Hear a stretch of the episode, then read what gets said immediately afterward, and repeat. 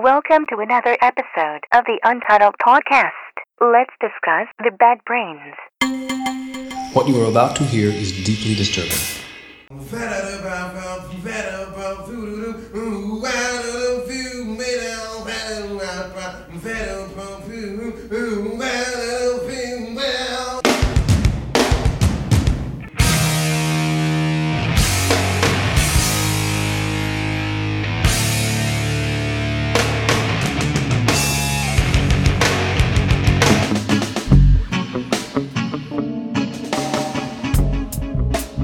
If you haven't heard this band and you think of reggae and heavy metal, it's not really what you would think is a good combination. But the Bad Brains, formed in Washington, D C in the late seventies, they have mixed hardcore punk, reggae, dub. Experiment sonically with very little equipment. I mean, a lot of Lee Perry's dubs were made with two four tracks.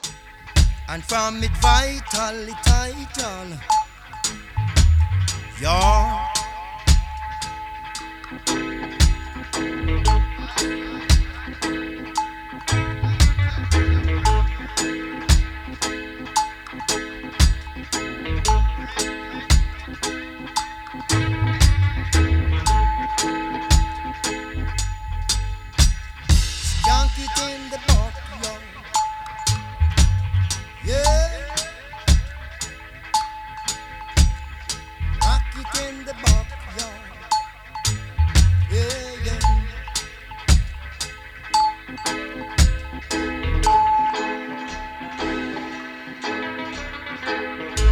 Take a beat and you take some sounds and you echo them and you put them through effects. Drop out certain instruments, bring in certain reverbs and things like that until you get like, and then started to add echo. And this became exciting. And thus, dub was born. Dub, dub, dub,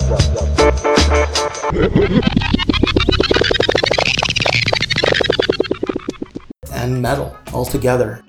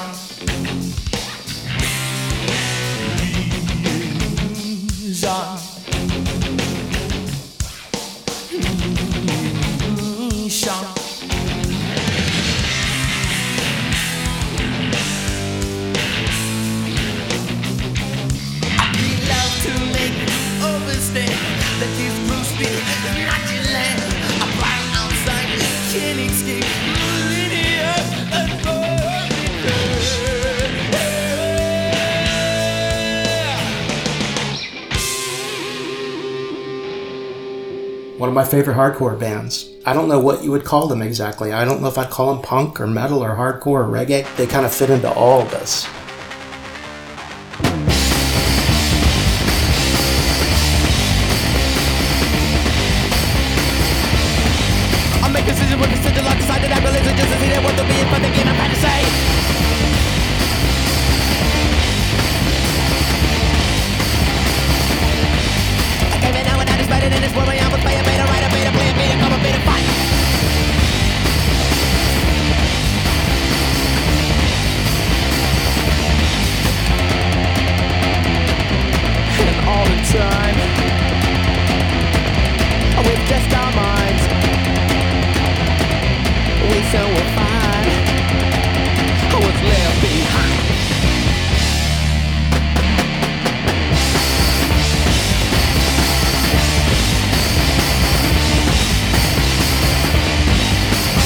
Members of the classic lineup are Earl Hudson, Daryl Jennifer, Doctor No on guitar, and H R, whose initials stand for Human Rights. He's the lead singer and is a character. This guy is off the hook, strange. People like this begin to say, oh man, is, is H R gonna show up tonight? One minute, completely chill, the next minute, completely volatile. He may have to not only propel the band, but also to keep the band from ever reaching the stature that they should have or could have had.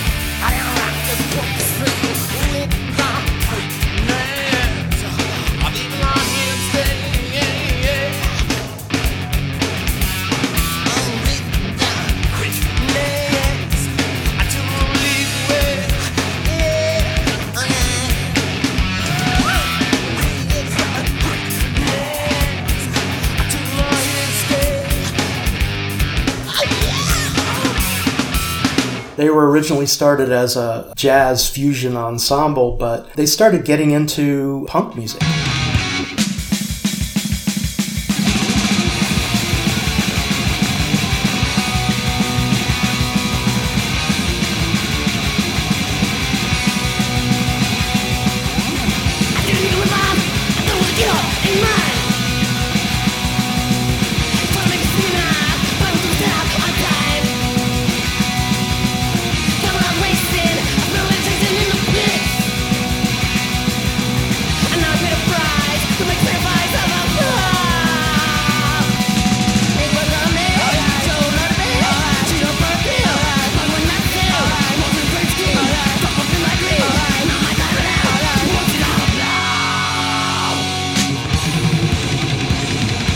There were no black punk bands. There was a band called Death back in the late sixties, early seventies, but they never really got anywhere until recently, and there was a documentary about them called A Band Called Death, and I highly recommend it. In fact, after hearing it, It's it really makes me wonder if somehow the Bad Brains didn't hear these guys at some point. One, two, three, now.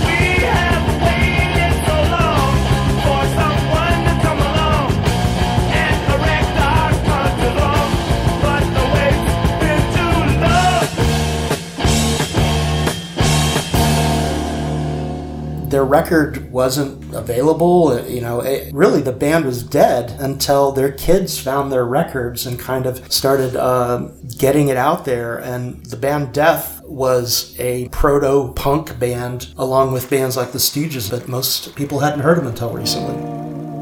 It was a great time. It was that Motown time.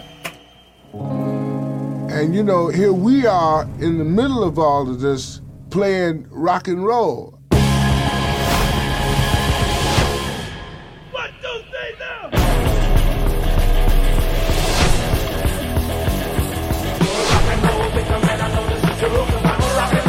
Nobody was making music like that in seventy-three. Three black brothers from Detroit, Michigan. What were they called? They were Death. called Death. Death. That's a good name. Have you lost your mind? They told us you guys might have a record deal if you changed the name. Absolutely not. We are fighting to maintain our identity. It's pretty hard to be black playing rock because you had to be Motown if you were black. White boy music. We got turned down by every major label. I just put the tapes in a safe place. I didn't think about it. One day the world's going to come looking for the Deathmaster tapes. There's been hardcore history sitting up in that attic, and no one's known about it. We're just now discovering this band that had been sort of lying in wait. Something they pressed thirty years ago, selling for eight hundred bucks. Dad, why didn't you tell me? He says, they're playing your music at underground parties here. It's been thirty-four years since the songs have been heard. It's one of those things that keeps you going to the record store, hoping for another great story like that. The ultimate trend, trend, trend, trend, trend, trend, trend. I don't know of a story like that. I don't know of one.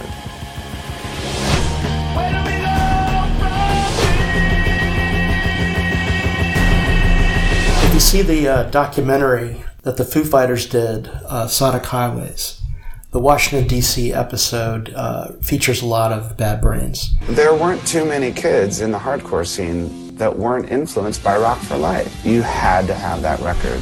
You had to know that record. If you didn't know that record, your other punk rock friends might be a little suspicious, you know, like.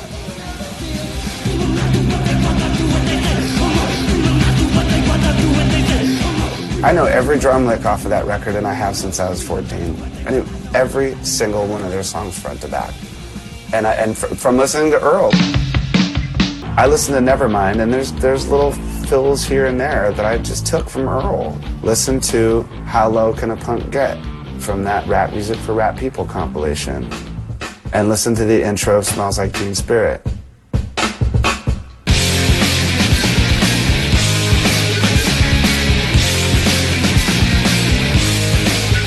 not exactly the same, but it's close, and that's where I learned how to do it. So they were a huge influence on the whole band. A lot of people knew of the album Rock for Light. That was produced by Rick Ocasek from The Cars. And it's much more of a punk album. The songs are real short, to the point.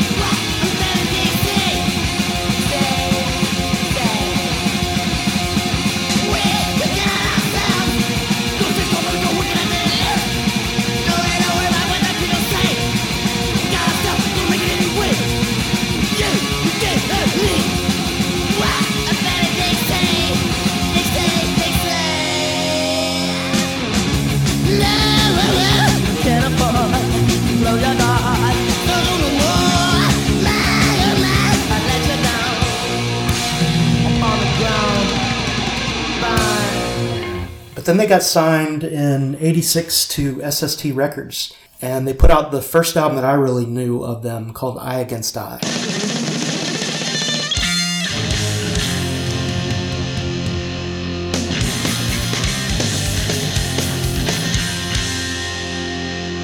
In a quest for the test, it's a feeling achievement. Everybody's always on it just to see himself. But the fucking amount that you just don't dare, never stand on helping end to anyone else. Tell me why did you have to line, trying to make me up confused about the U S A. When the fact in my mind is that you just don't hear to comprehend or understand a single word I say. Mother, whatever, go get tired. Mother, whatever, go get tired. Well, every day on. This ain't a story, no factual. I against I, against I, against I, against I. Honestly, I don't like it. And I know the one I against I, against I.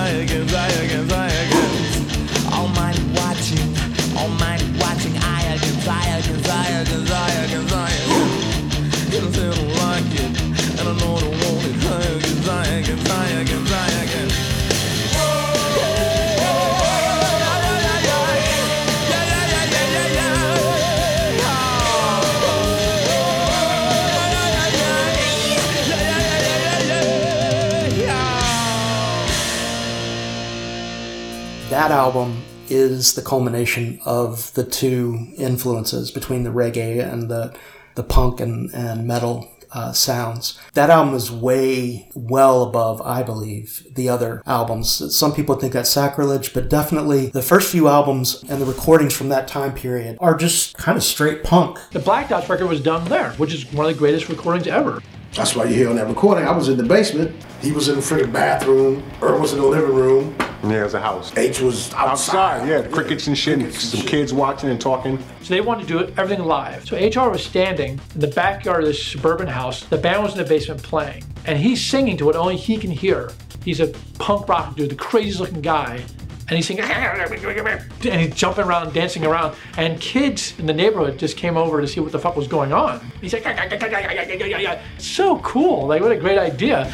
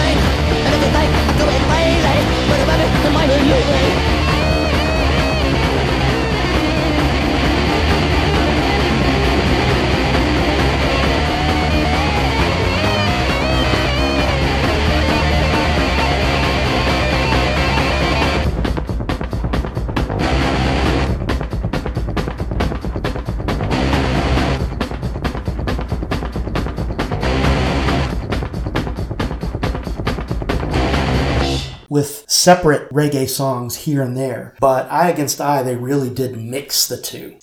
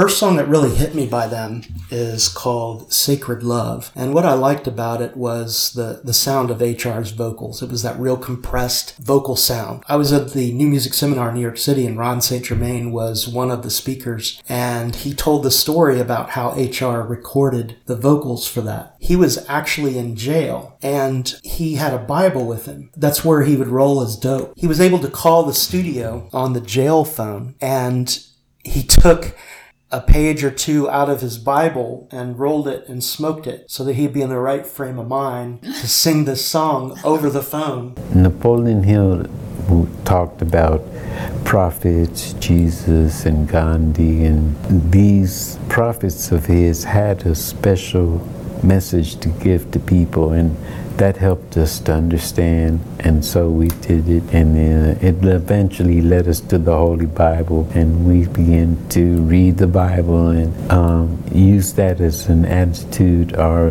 one of the best ways to inspire the audience and be inspired at the same time. That's what H R is. Character, man. He used to live in Richmond, and you'd see him every once in a while, but the, the thing I remember the most was uh, me and my buddy Hunter driving to work. It's probably seven thirty in the morning or something, and we look and we see this just pillage of smoke, this giant cloud of smoke, and this dude walking right through it. It's H R, giant dreads, and he's just smoking the spliff, and I mean, smoke's everywhere. He didn't give a shit. Broad daylight, just walking down the street in the middle of the city. It was crazy. Coincidentally, no accident that he's been arrested numerous times, and he's had all kinds of problems. That guy is uncompromising in his intensity. The next one is called My Attitude. What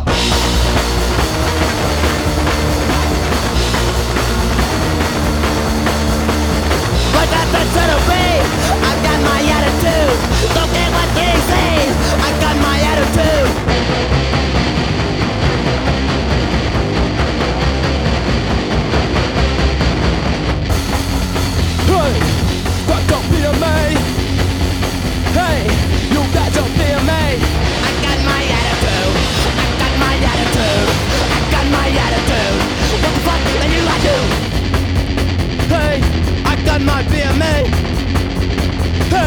I got my B M A. I got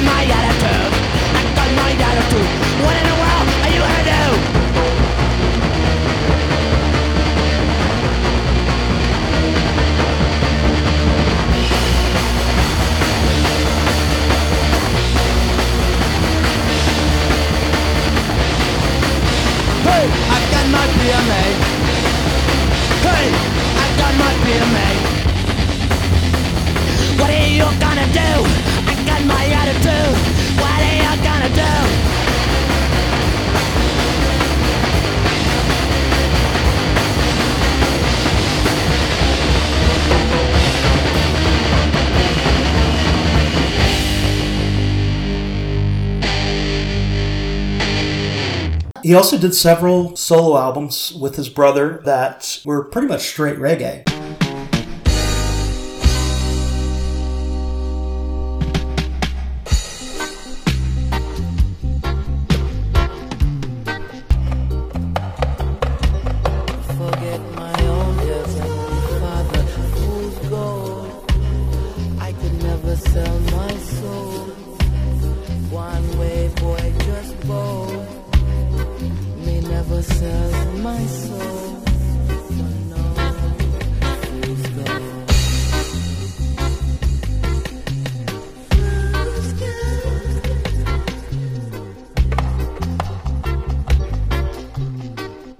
And that was always a conflict in the band between Doctor No and particularly wanting to do more guitar riffing and H R wanting to do more reggae.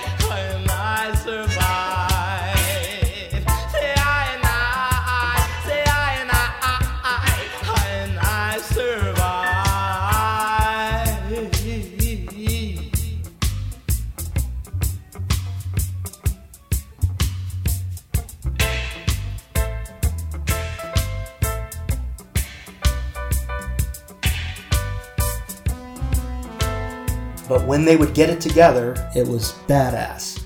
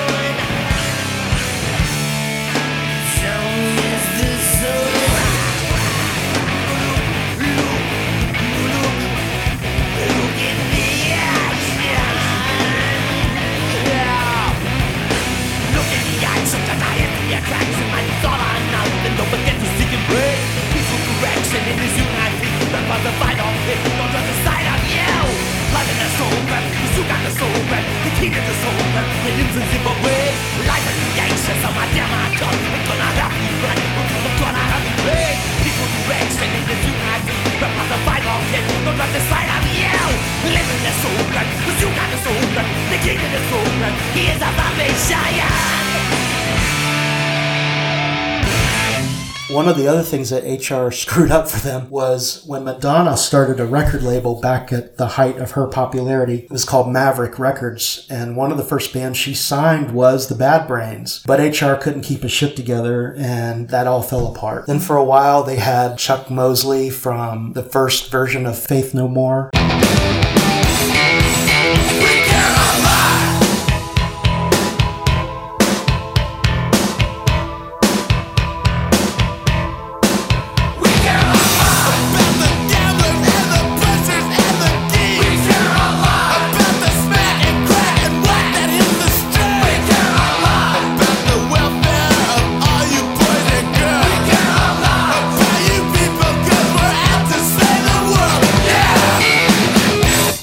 They had a guy named Joseph Israel, I think, and they did an album with him that just, just, it just didn't work.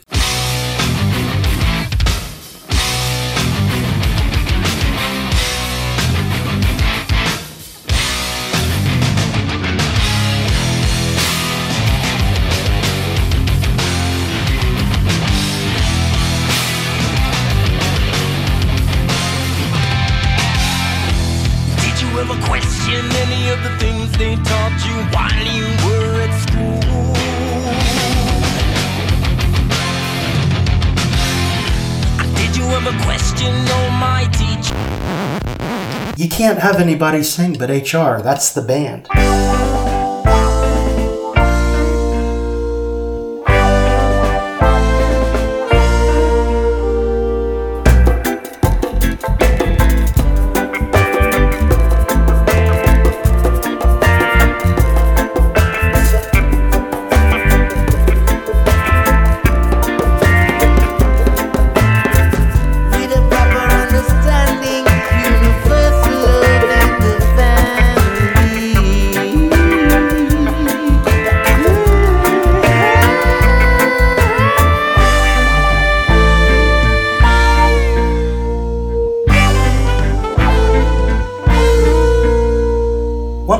Interesting about the Bad Brains is all the bands that they influenced. You know, I mean, they influenced Anthrax and, and Henry Rollins, Beastie Boys. Wait, that was a fault.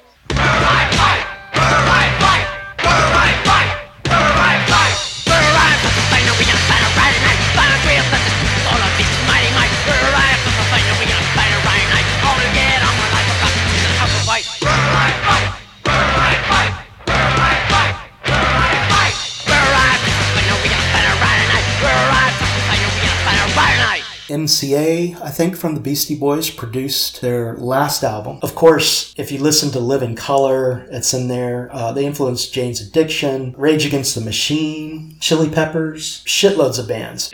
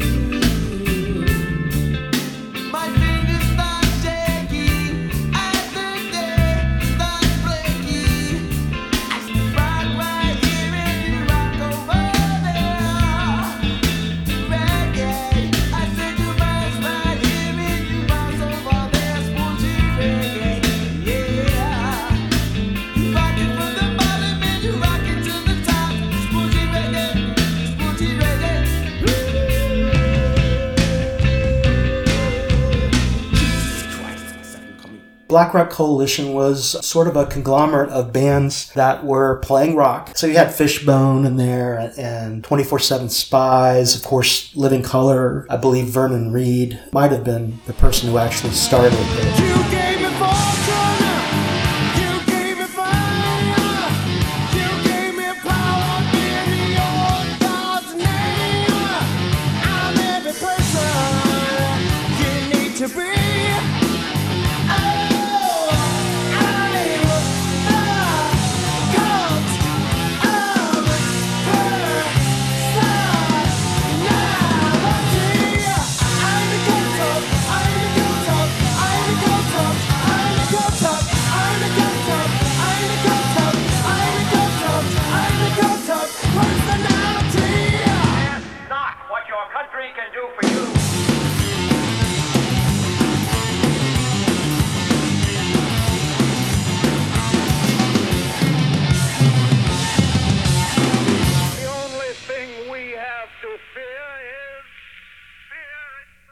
They even say that Henry Rollins was their first roadie. He came to see him and he just, just had to be a part of it. Level. Level. Level.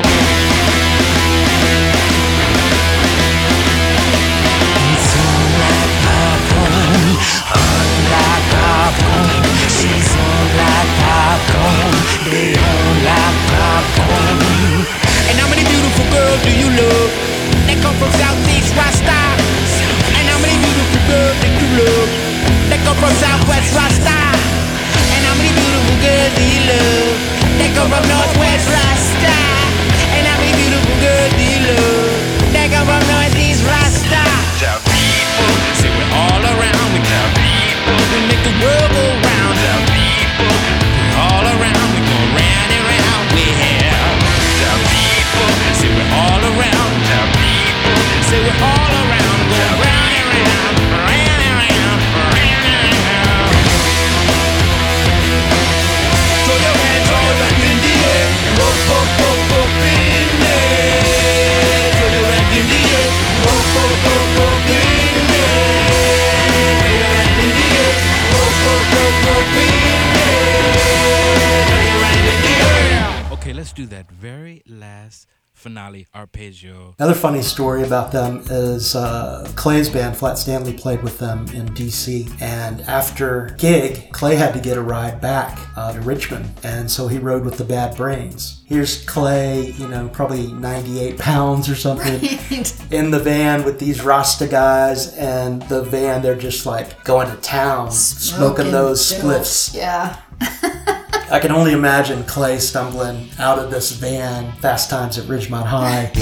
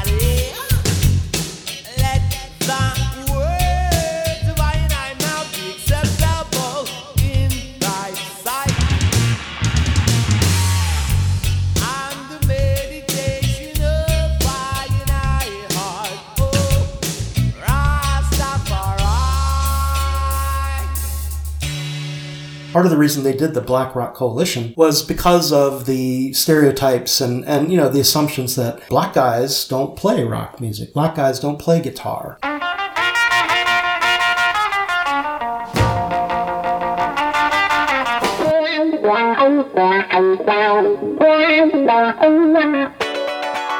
The thing that doesn't get spoken about, which I think is important, they got it from the other side as well. For example, there's this critic that I don't like named Nelson George, and he does the whole uh, cultural appropriation bullshit, and you can only play this kind of music, or this is stealing from that, or this other crap. He's clearly not as in love with the music as he is with his politics and his identity bullshit. I mean, if you think about Jimi Hendrix and Sly Stone, Sonny Chirac...